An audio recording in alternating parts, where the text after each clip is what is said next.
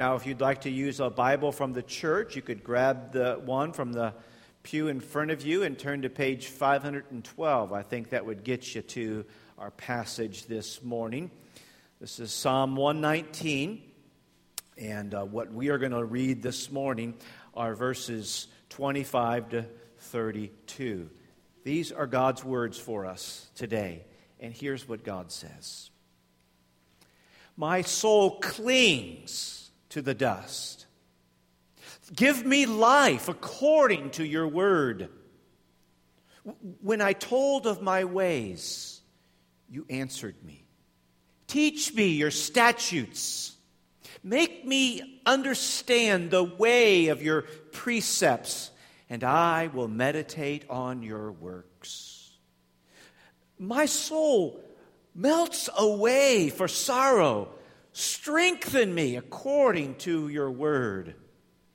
Put false ways far um, uh, from me and graciously teach me your law. I have chosen the way of faithfulness.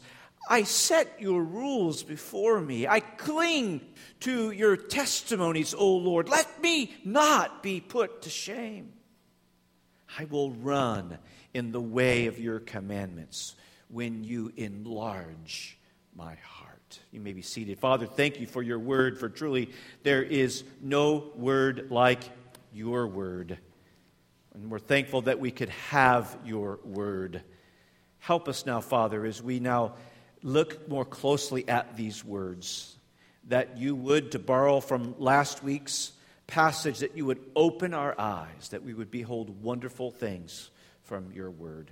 For we ask this in Christ's name Amen. Of course, the constant theme that runs throughout Psalm 119 is the Word of God in the life of a follower of Christ. We know and we experience God through His Word, by His Spirit, but through His Word, by His Spirit. Eh, by, by His Word, He, he guides us, uh, He corrects us, He empowers us for the life that we live before God. That's every single unit, and there's 22 units in these 196 verses that comprise Psalm 119. Every one of these units say something or another about the Word of God in our lives. And, and yet, what they do is they do that through various situations and scenarios and experiences of our lives. Each of these units, eight verses apiece, uh, has its own emphasis and this morning, the particular emphasis that we will address in this psalm is the emphasis of struggle. When, when our hearts and souls are struggling, what, what do we need to see and know and experience from, from God's Word? In fact, there's two, two points I want us to make from our passage this morning. I first of all want us to see something about accepting the desperate struggle in our souls, accepting or maybe another word, recognizing the desperate struggle in our souls. But then the second point, the first point is verses 25 uh, through 28. The second point, verses 29 through 32, is alleviating or even relinquishing the desperate struggle in our souls. Now, before I look at those two points, I, I want to just make a couple of preliminary notes that, that, that, um, that, uh, that are structural markers in this text that I believe um, help us to see why the focus is what it is and even how this passage unfolds. I mean, so why is there two points in this passage? Why, why does my sermon have two points? Is that just, do I just kind of pull it out of my hat and arbitrarily come up with that? Uh, well, in, in, part, I think there's two points because I think that's how the passage itself uh, un, unlocks itself and unfolds for, for us. And, and, I, and I, I want to just mention three categories or three terms that I think are found in this passage. It helps us to see the focus of this passage. The first term that I want us to make note of, which is found in verse 25 and in verse 28, is the term soul. Do you see what he says there? My soul clings to the dust. And then he says in verse 28, My soul melts away from sorrow. Those two uses of the term soul serve as a bookend, bookends to the first segment of our reading of our unit this morning. And they, they are, the, the term is, is used to kind of help us to orient that what we're talking about in this passage is the inner struggle that the psalmist is having in his heart. The second term that I want to look at is also found in verse 25, but it's also found, it's, it's also found in verse 31. It says there, my soul clings. Clings is, is another term that, uh, that is pretty heightened in our passage this morning. My soul clings to the dust. And then did you notice what he said in the next segment of this unit in verse 31? I will cling I cling to your testimonies. It's, and so this, it, it, it's kind of comparing and contrasting the first segment in which he's describing his desperate state uh, with the second segment, which is describing the way out of that desperate state. It's almost like he's, he's, what he's really saying, in a sense, is I am stuck in the dust. And so by the time he's done with this passage, what he says is, So therefore I will stick with the word. And then the third um, term that I think helps us to navigate this passage is the term way or ways. It's, it's found at least five times in verse 26, verse 27, verse 29, verse 30, verse 32. He says, uh, I, I, When I told you all my ways, or, or then he says in verse 27, make me understand the way of your precepts. Or what he says in verse 29, put false ways um, uh, from me. Or then in verse 30, I have chosen the way of faithfulness. And then verse 32, I will run in the way of your commandments. So, so you see that's just a repetitive term there that helps us to navigate our passage. Now, I, I say that to say then uh, the setting of Psalm 119, these verses, um, is the interior struggle that the psalmist is experiencing. This, this unit, which is which is identifying the interior struggle that he's having, is, uh, has a direct connection to the preceding unit. A lot of these are, while they're separate units, they're coupled together. And uh, so, what we saw last week uh, in verses 17 through 24 described the exterior difficulty that the psalmist was facing and experiencing. Uh, that he, he tagged and identified the, the situational or circumstantial difficulty that was in his life. People were out to get him.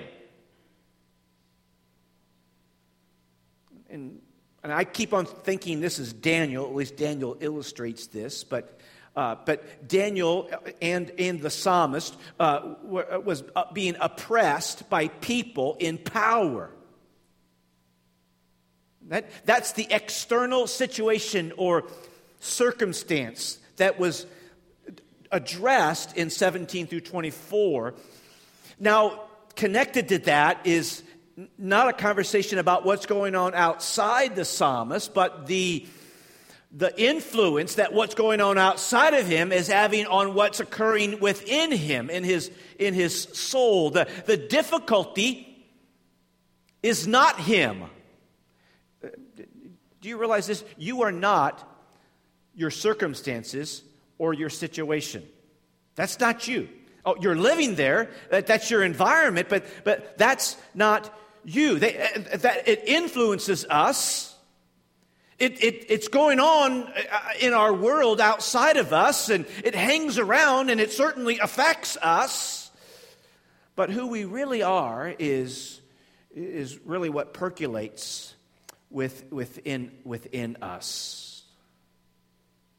So the connection is last week we noted something of the exterior difficulties, the circumstantial, the situational uh, experience that he was facing. Uh, and, and, and, and that did not define him. Your external situations and, and circumstances do not define you, nor do they determine what we do. But that is not to say they don't affect us. That, boy, do they ever. You know the difference between having pleasant circumstances and situations and having difficult circumstances and situations. You know that our environment uh, most certainly affects us and even influences us. They are factors in our lives, they are influences in our lives. And yet, what we really are is what we are in our hearts in relationship to the God who made us and holds us and rescues us. And so the psalmist is, is expressing something of his struggle. He does it with very vivid language. He says there in verse 25, My soul clings to the dust. He says in verse 28, My soul melts away with sorrow. Something's going on in his heart and soul, the interior part of, of his life, of who he is. And, and it's, it's reminding us that, that, that, that there's a deep effect upon the difficulties that he is experiencing, a deep effect that's landing upon his heart. It's, it's like when he says, My soul clings to the dust, it's, it's, it's like he's saying, I, am being laid out on the ground. It, it, the imagery is almost like just like God made Adam from the dust of the earth. It's, it's what he's saying is like, I'm, I'm, going back to the dust. I'm about to die. I, I can't get any lower than this. And then when he couples that with, in verse 28, my soul melts away from sorrow, for sorrow. It's almost like it's, it's the, the picture of this intense heat that is just pressing in on him, and he is hemorrhaging strength by the moment. So these vivid pictures portray some of the effect that the difficult circumstances were having upon his soul. They were weighing heavy upon him. They, they, they, were, they were lingering and staying, and they were intense. And as a result, his hope was dissipating. His strength was departing. And yet, what we see occur next is so helpful to you and I in sorting out life. As he describes with these bookends the state of his soul at that moment, the, the, the middle section of this first segment, verse 26 and 27, um, helps us to sort out where does the psalmist go when his, when his soul is clinging to the dust, when his soul is melting away for sorrow. He says, in verse 25, give me life according to your word. He says in verse 28, strengthen me according to your word. There's help and there's hope for us if we connect the dots and see when the psalmist's soul was depleted and feeling hopeless, where does he go next? He turns to the Lord. He prays to the Lord. He asks the Lord for help. And because you know what? There are two fundamental certainties in life. The first certainty of life is that life is difficult. And such difficulties of life have a way of chipping away at our hope and our strength. If you, if you don't know what I'm talking about, you've not lived life very much, or at least you're not paying attention. Uh, but when, when things press in on us from outside of us, uh, that chips away, it steals, it robs us of hope and strength. But, but there's another absolute certainty in life that not only is life difficult and such difficulties chip away at our hope and our strength, the second certainty is the Lord is near to the brokenhearted and he saves the crushed in spirit. That's what he says in Psalm 34, verse 8. So we can call upon him, and that's what the psalmist is modeling for us. And I say he's modeling for that because you know what? When, when, when the difficulties of life press in and they won't like like just dissipate and go away. They hang around and they intensify. Then there is a there is a, a, a real moment of fierce temptation in our souls at that moment that, that, to turn away from God actually. To be angry at him when, when, when our struggles and our difficulties linger. But the psalmist turns to the Lord and I say that to say, oh, beloved, if, if this past week has been filled with difficulties and struggles environmentally and situationally, and, and, they, and they won't go away, it's Sunday morning and they're still here. It's beginning to, to chip away at your hope and your strength. Don't turn away from the Lord at this moment. Turn deeper into the Lord at this moment. He prays to the Lord. And, but notice what he prays. He doesn't pray that the Lord would take away his difficulties.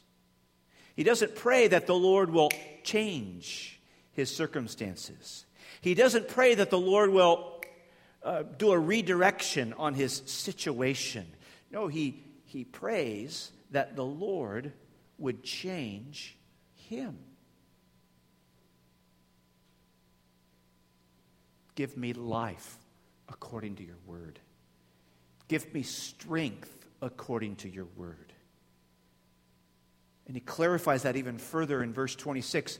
When I told of my ways, in other words, uh, uh, as, as these difficulties landed upon me, I had all kinds of ideas on how to, uh, on how to sort this out and remedy this. And uh, guess what? None of them really worked too well. So, so Lord, I've, I've told you all the things that I have done to try to chase away and to remove the difficulties. And, and, and, and uh, uh but, now, but now, Lord, verse 27, make me understand your ways. That's a pretty strong term there. It's more than just simply, oh Lord, could you give me a few pointers here? Could you kind of give me a little bit of instruction, but make me understand? He almost he's saying, he's like, I, I don't get this too easily. I, I, I, don't, I don't learn too fast. So, Lord, would you make me understand your ways. I mean, I, I know my ways. I've tried a few of them, and it's not gotten me out of this situation. But Lord, may, may I, may, may, I, may I figure out your ways? He says there also, and I, verse 27, I will meditate on your wondrous works. Lord, make me understand your ways. And, and I'm going to linger long on thinking about those. I'm, I'm going to lean into that and, and, and try to grab a hold of that and remember that. As we transition now to the to the last segment, verses 29 to 32. We, so we've seen something about accepting or recognizing the desperate state of his soul, but he's already begun this movement, but now he continues it, in which he's, he's given us insight on how to relinquish or alleviate the desperate struggle in our souls. The, the whole context of this psalm is the interior struggle in the soul in light of the exterior difficulty that he is facing. And that state, the interior struggle and state of his soul continues to be the focus as he gets into verse 29 and following. And yet, and yet there's this interplay. He's already begun this interplay, but, but it becomes even more pronounced in 29 to 30 because there's, there's an interplay between a focus on God and his word as the psalmist combines seizing personal responsibility for where he is heading in light of the desperate struggle in his soul, and, and yet coupling that seizing personal responsibility with also seeking the grace, the help from God that he needs. You and I are responsible before God for what we do.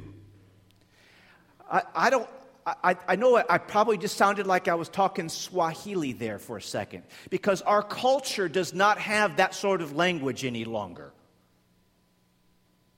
We are all just, just utter victims of something or another. And, and, and we use that, eh, that's not to deny that some of us haven't been victimized, but, but we use that to circumvent any further discussion or conversation about personal responsibility. And it's killing us as a culture. It's killing us. We see the manifestations in our nation about this is what happens when no one understands or accepts personal responsibility for themselves and their life and their choices. But the psalmist is leaning into the call that he has. I mean, he is in a funk. His soul is in a desperate state. He, is, he feels hopeless. He feels strengthless at this moment. And if anybody would have an out to say, I don't know where to go or what to do, I mean, he, he would get the t shirt for that one. He would win the t shirt. Anyway. Look, you and I are not accountable for what's been done to us. But you and I are accountable for what we make of our lives. You, you and I are re- accountable for, for, for, for where we go, how we respond, regardless of what has been done for us. I know, that, I know that's hard language. I know that's stout language. And I don't, I don't speak this language to, to, to, to hurt anybody. And I certainly don't speak it to be flippant to, to whatever sort of hurts and, and wrongs have been done to any, any of us. But no matter what's been done to us, we are still moral responders. We are still accountable to respond to our situation and circumstances in a way that glorifies God and honors Him. The, the, the, difficulty of our situations, the, the, the hardness of our circumstances, they linger and they press in on our souls and they make us feel hopeless and strengthless. But we must, must still choose how we respond, where we go, which way is forward, and put a foot in front of the other to take that step. The psalmist is full of this resolution to accept personal responsibility. He would say, this is typical in, when he says then um, uh, in, uh, in, in, in, these, in these verses, um, where he says, um, Put false ways far from me and graciously teach me your law. Verse 30 I have chosen the way of faithfulness intuitively, it doesn't feel that way. It feels like, it feels like when something circumstantially presses in on me and zaps me of my hope and my strength, it feels like, you know what? I've been absolved from choosing which way I'm going from this point forward.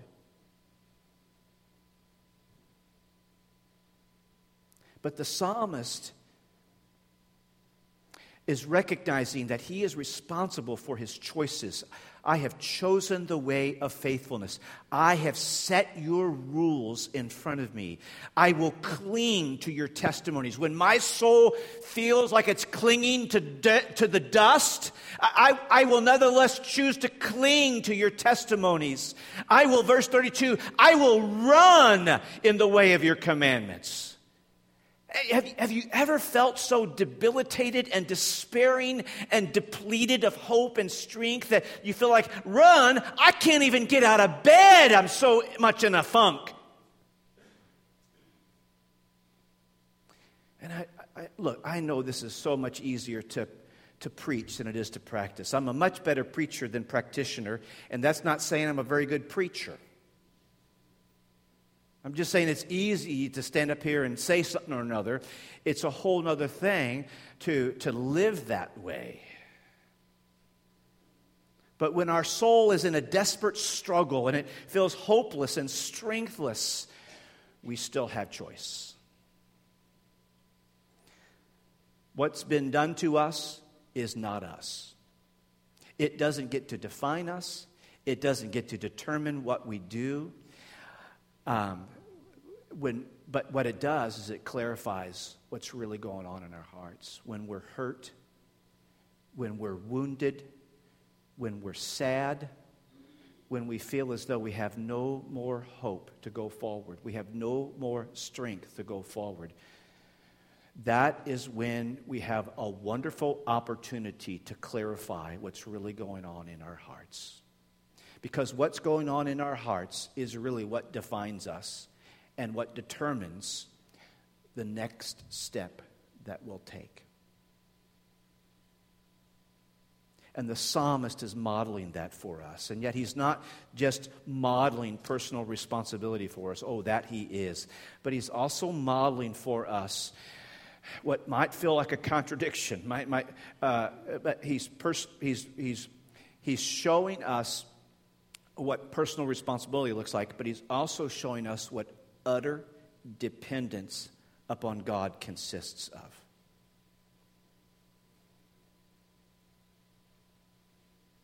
And throughout this passage, as he states what he's resolving to do, as he states what he's intending to do, as he states what he's choosing to do, he, and so there's this strong word about personal responsibility. However, what runs through these same verses now is, is, is it's coupled with an equally strong word about his utter dependence upon grace. You and I are utterly dependent upon the grace of God at all times, but the focus focus of our passage and the particular awareness of our lives is how much more uh, do we need grace than when we feel ourselves hopeless and strengthless.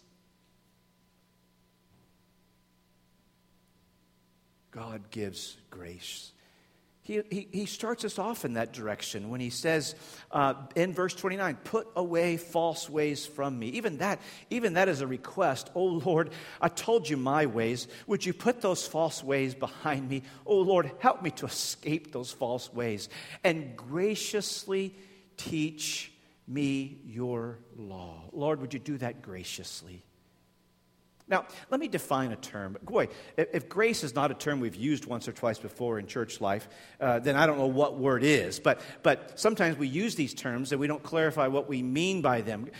What I, what I mean by grace, particularly as it works in this unit, is grace is something that is provided for us that is unearned and undeserved. And what that something is that is provided for us, that is unearned and, and undeserved, well, it's, it's a host of things, but it's, it's connected to, well, what do we need? And here in this passage, what the psalmist needs is hope. He feels like his soul is clinging to the dust. What he needs is strength. He, he feels like his soul is, is, is melting for, for sorrow. So he feels hopeless and strengthless. And so what he needs here is hope and strength. And what he believes is that those are found in God. And that's why he's pouring out his soul to God. God, I, in order to choose to walk this way, to run this way, to cling this way. I, I, I must have what only you can provide. So he prays, Lord, uh, uh, verse 29 again put away false ways from me. Graciously teach me your statutes. I have chosen the way of faithfulness. I cling to your, I set my rules in front of you. I cling to your testimonies. Let me not be put to shame. Again, a wonderful balance there between I know I'm responsible for where I go, I know I'm responsible for what I choose, but yet, Lord, I know my ways.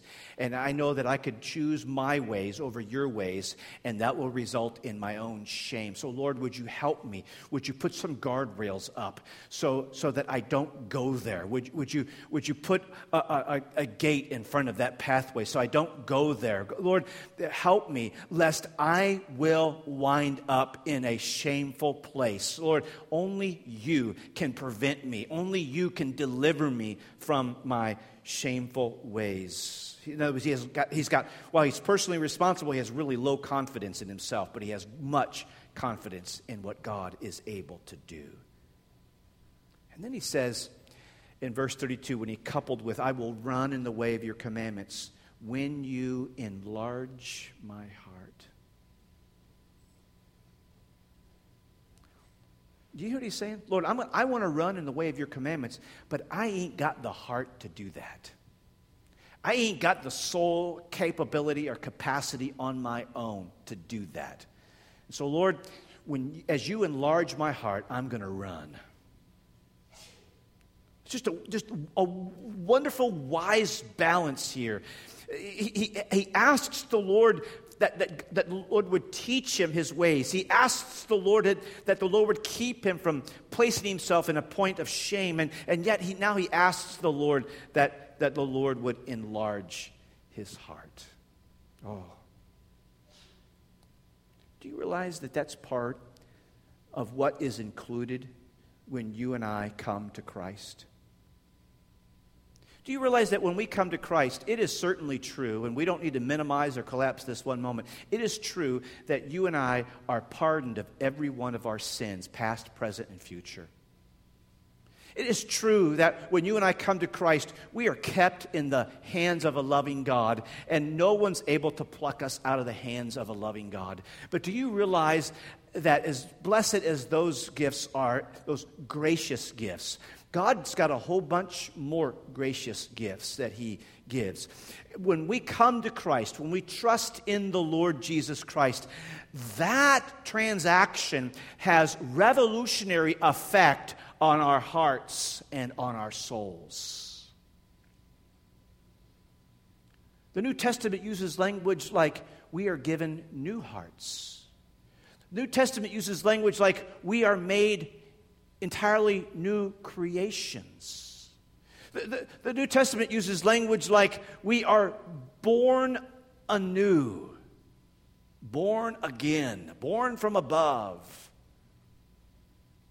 In the book of Ephesians, in chapter 3, we are reminded that, that at, essence, what it means to be, to belong to Christ and be a follower of Christ is that Christ, by his Spirit, indwells our hearts and our souls.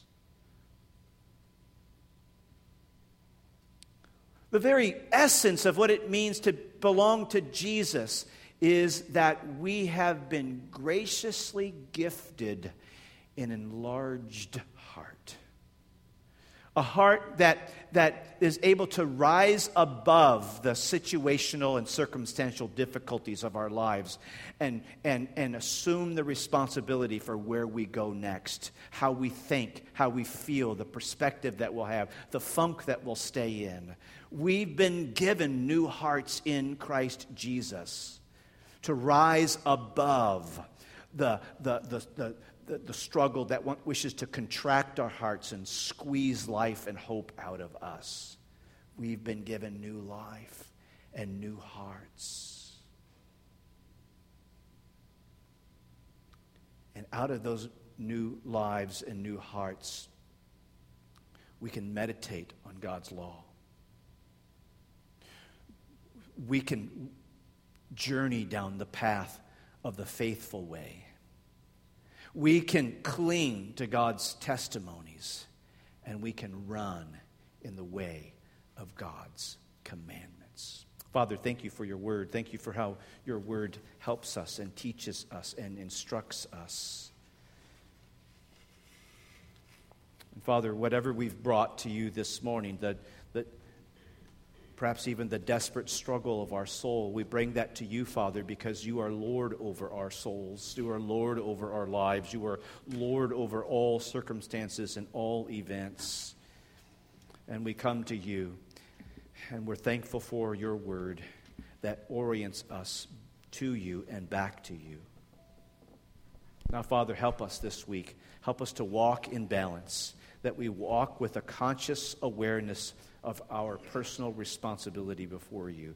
But help us, Father, to walk with an acute awareness of our utter, desperate need for you. And Father, show us you are faithful. For we pray this in Christ's name.